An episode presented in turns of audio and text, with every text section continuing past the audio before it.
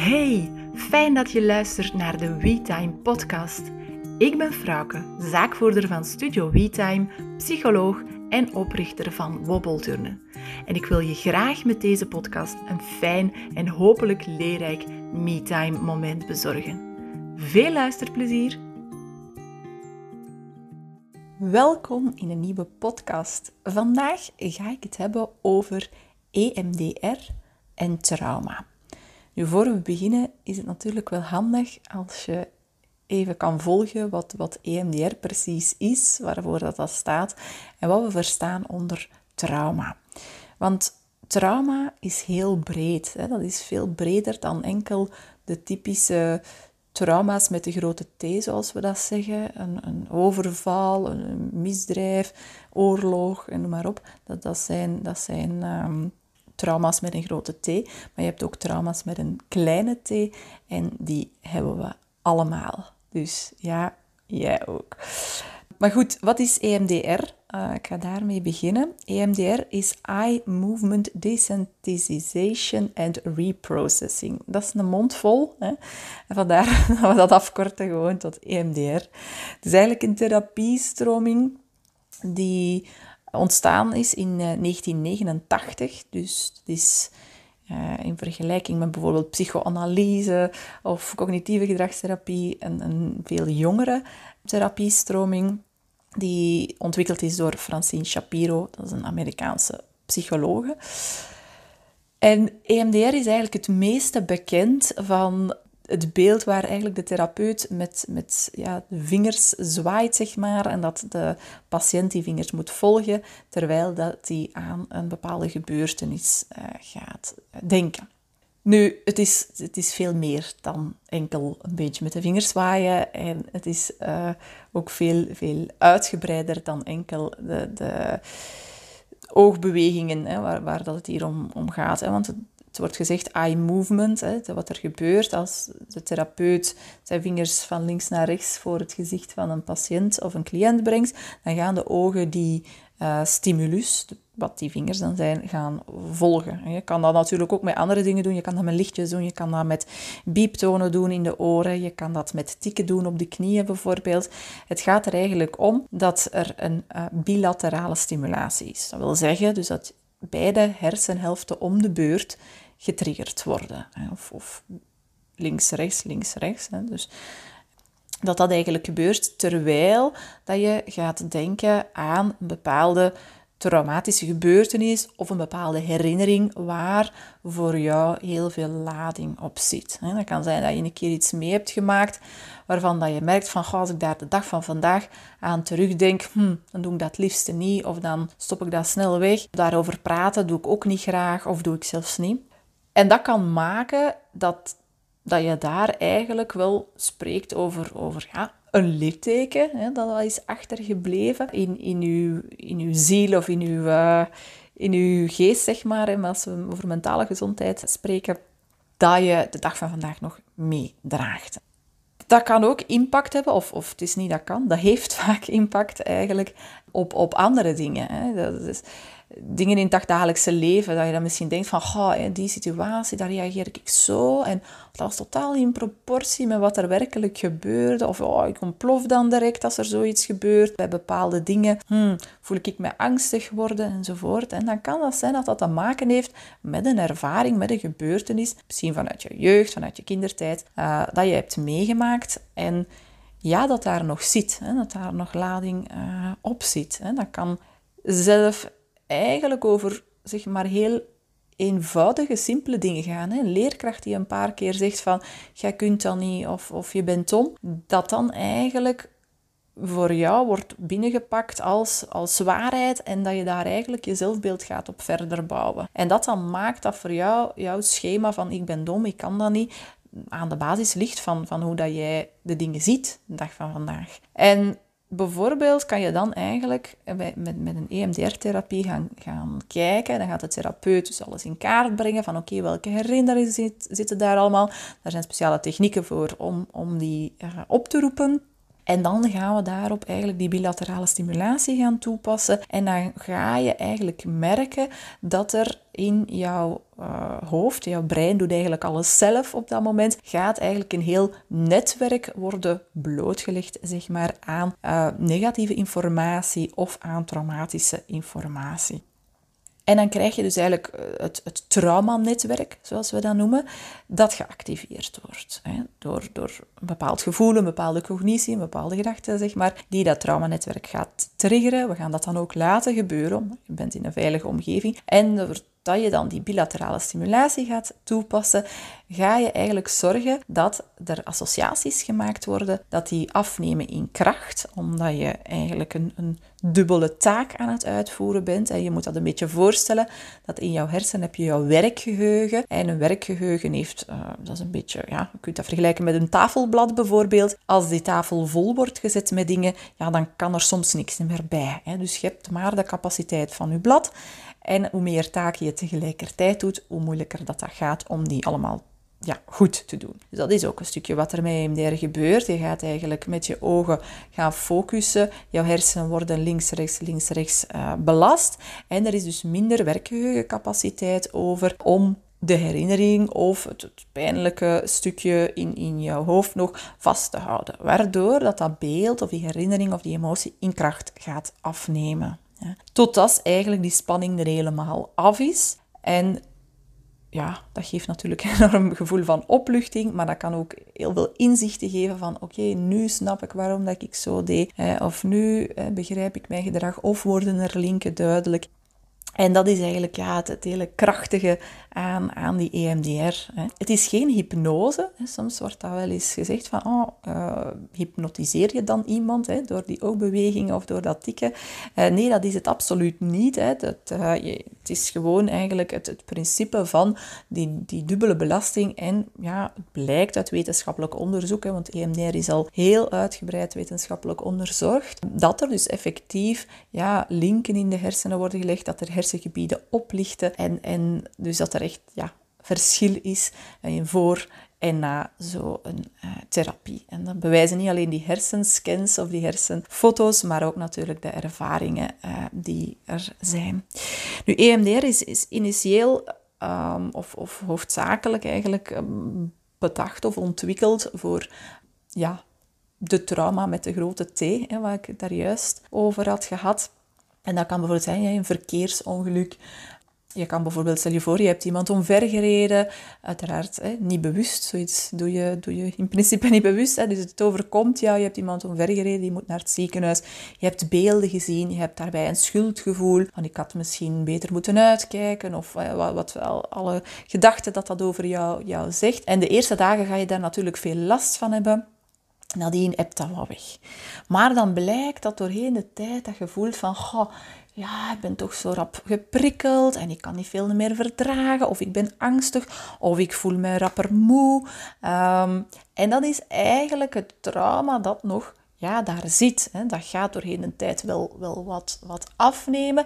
En bij sommige mensen gaan, je hebt mensen die heel veel veerkracht hebben en die een traumatische gebeurtenis meemaken, maar die dat volledig verwerken. En die, die door de veerkracht die ze hebben, ehm, daar eigenlijk nog weinig aan overhouden.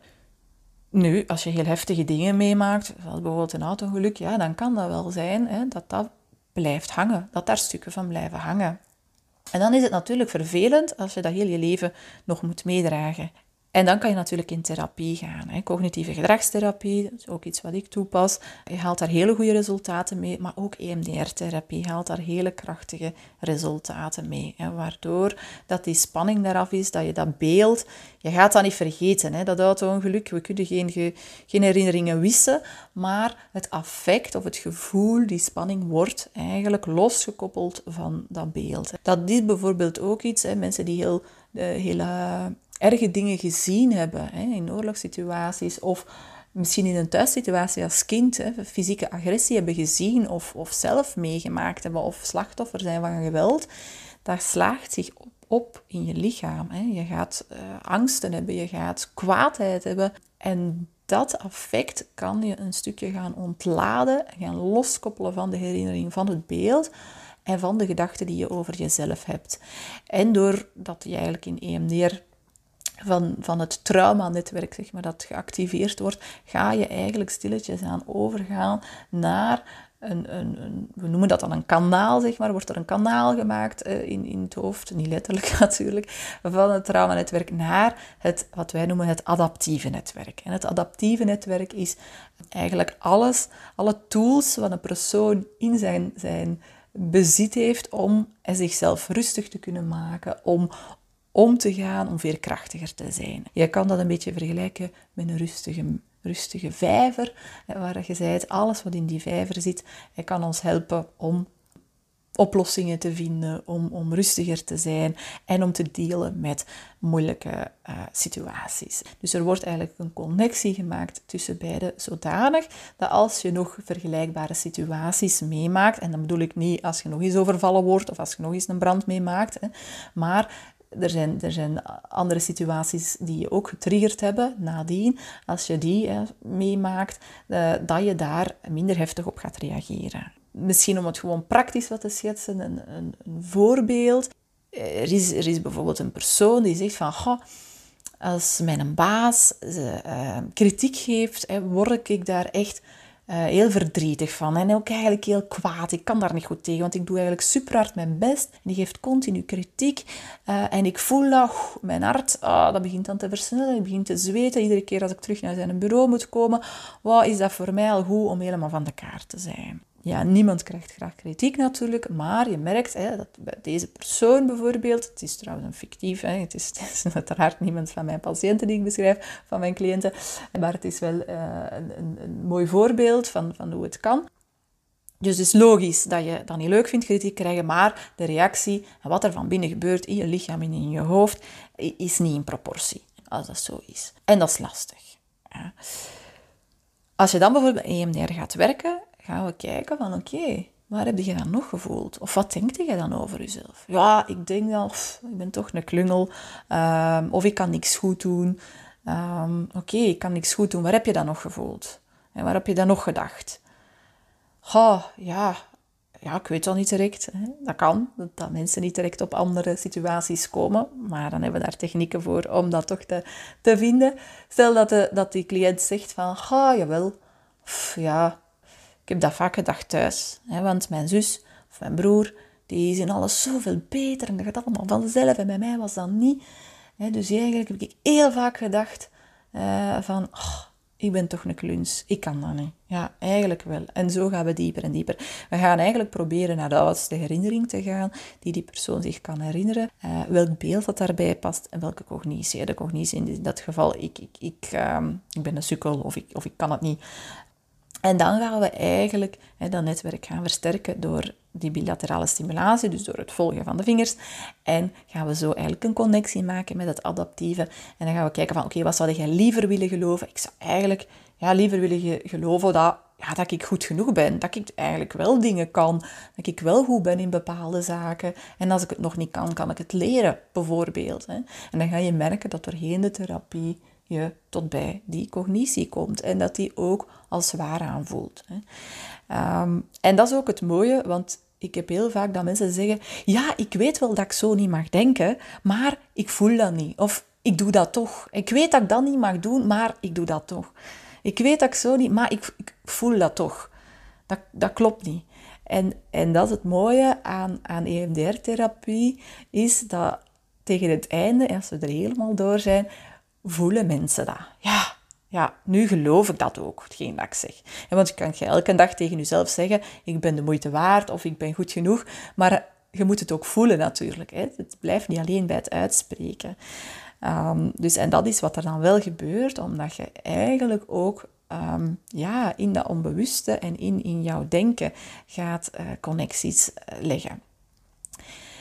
Dus voor mij persoonlijk um, is, is EMDR een hele krachtige therapie. Het is geen therapie waarin dat je, um, want dat zijn soms misvattingen, op twee, drie sessies een beetje vingers volgen, knip, knip, knip, hebben zij van alle problemen vanaf. Dat is het uiteraard niet. Hè.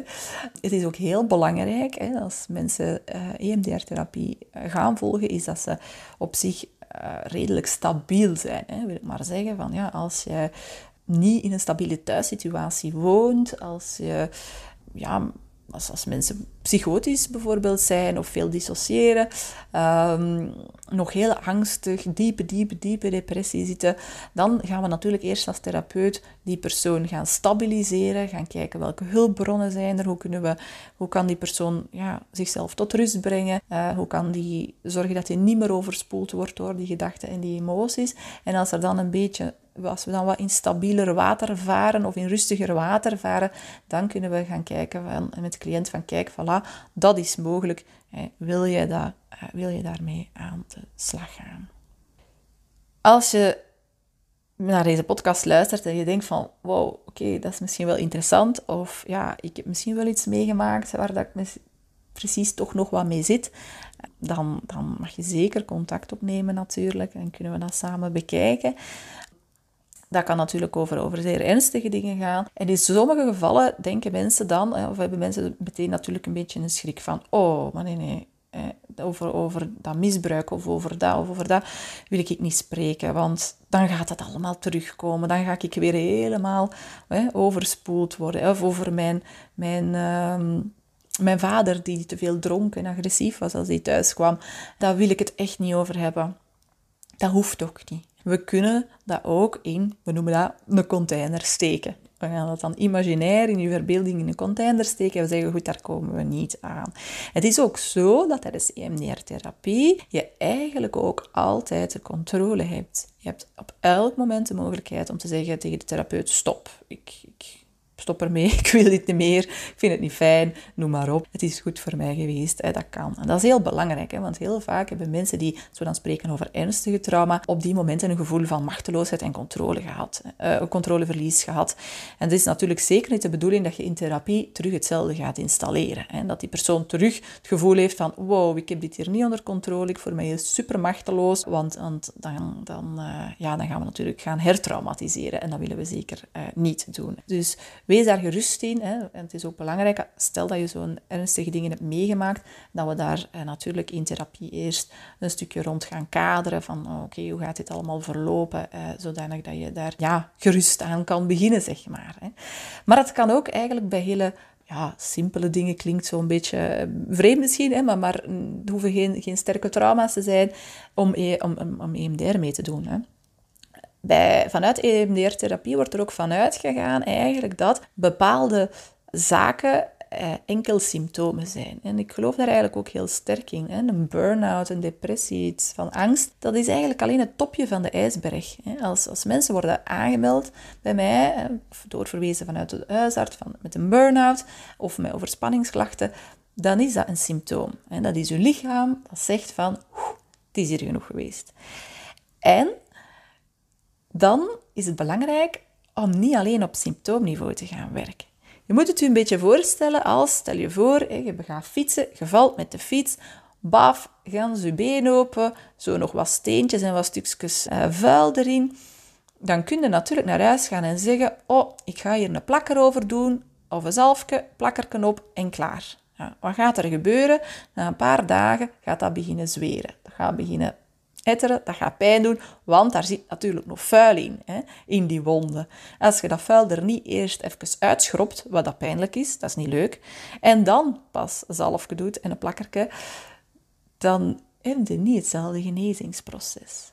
En dat is wat er gebeurt. Mensen maken dingen mee, relatiebreuk, uh, problemen met de kinderen, dingen op het werk enzovoort. Dat zijn kleine of grote wondes, dingen die ze in de jeugd hebben meegemaakt, kleine of grote wondetjes. En dat is te zien hoe dat die verzorgd zijn geweest, die wondetjes.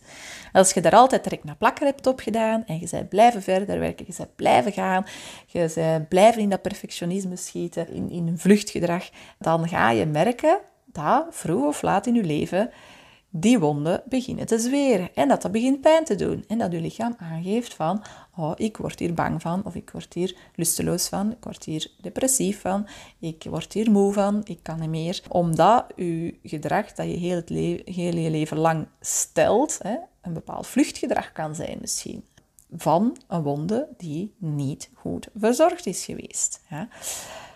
En dan ga je in therapie en dan zijn er twee mogelijkheden ofwel ga je merken van, mm, nee, ik wil, ik wil die plakker daar niet afhalen.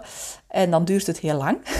Ofwel zeg je tegen je therapeut, oké, let's go. We gaan die plakker eraf halen. We gaan die wonden schoonmaken. We gaan tot zover als mogelijk. Hè, tot zo diep mogelijk. Elke huidlaag. En als we er zijn, dan bouwen we het terug op.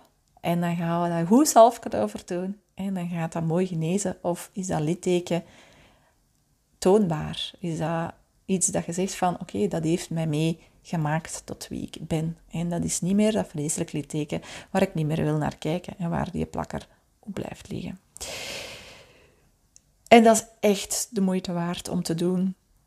Dat is echt zo belangrijk ook dat je daarmee aan de slag gaat. En, en ik zou je echt willen uitnodigen, moest je na deze podcast het hebben van, oh, ik heb misschien toch ook zo nog een paar wondetjes hè, met wat vuil in.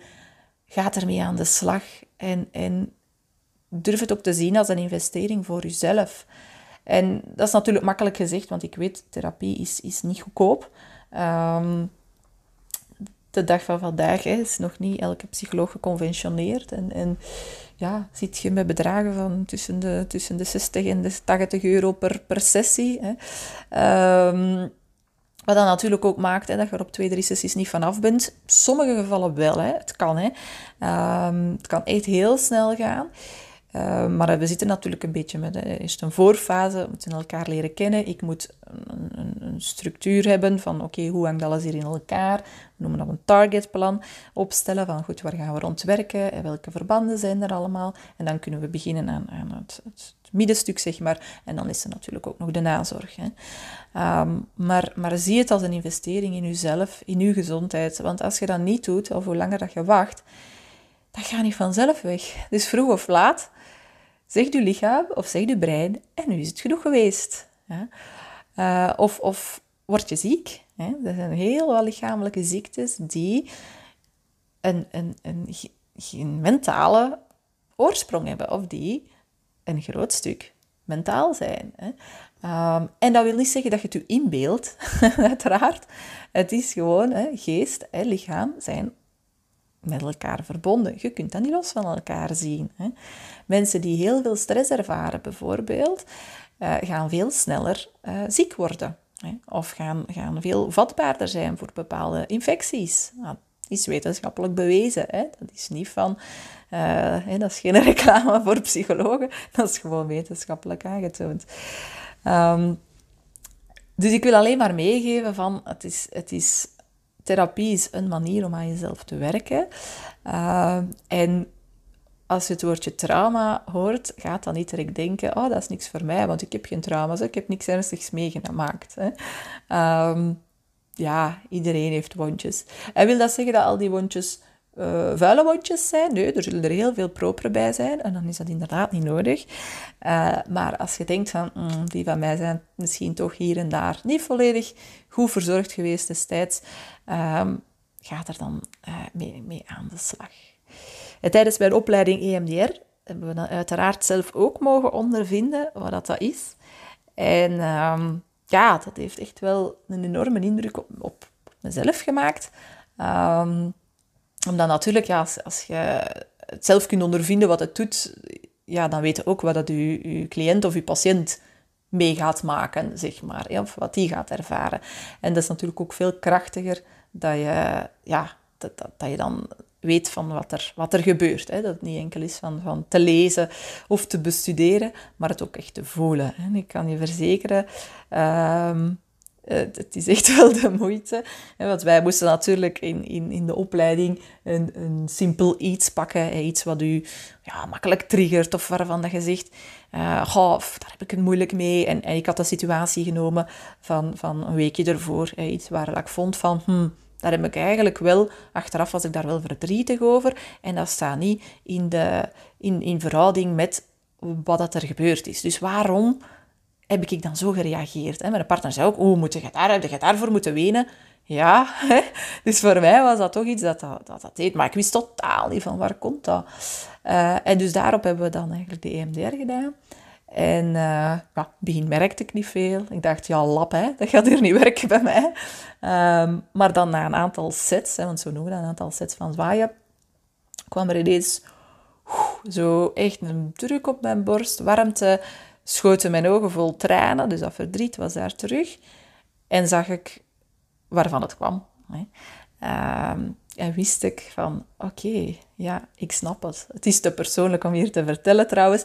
Het is ook, ik heb ook geen megatrauma of zo. Maar toch was dat heel confronterend van, oh my god, hoe kan dit? Het was iets uit mijn jeugd.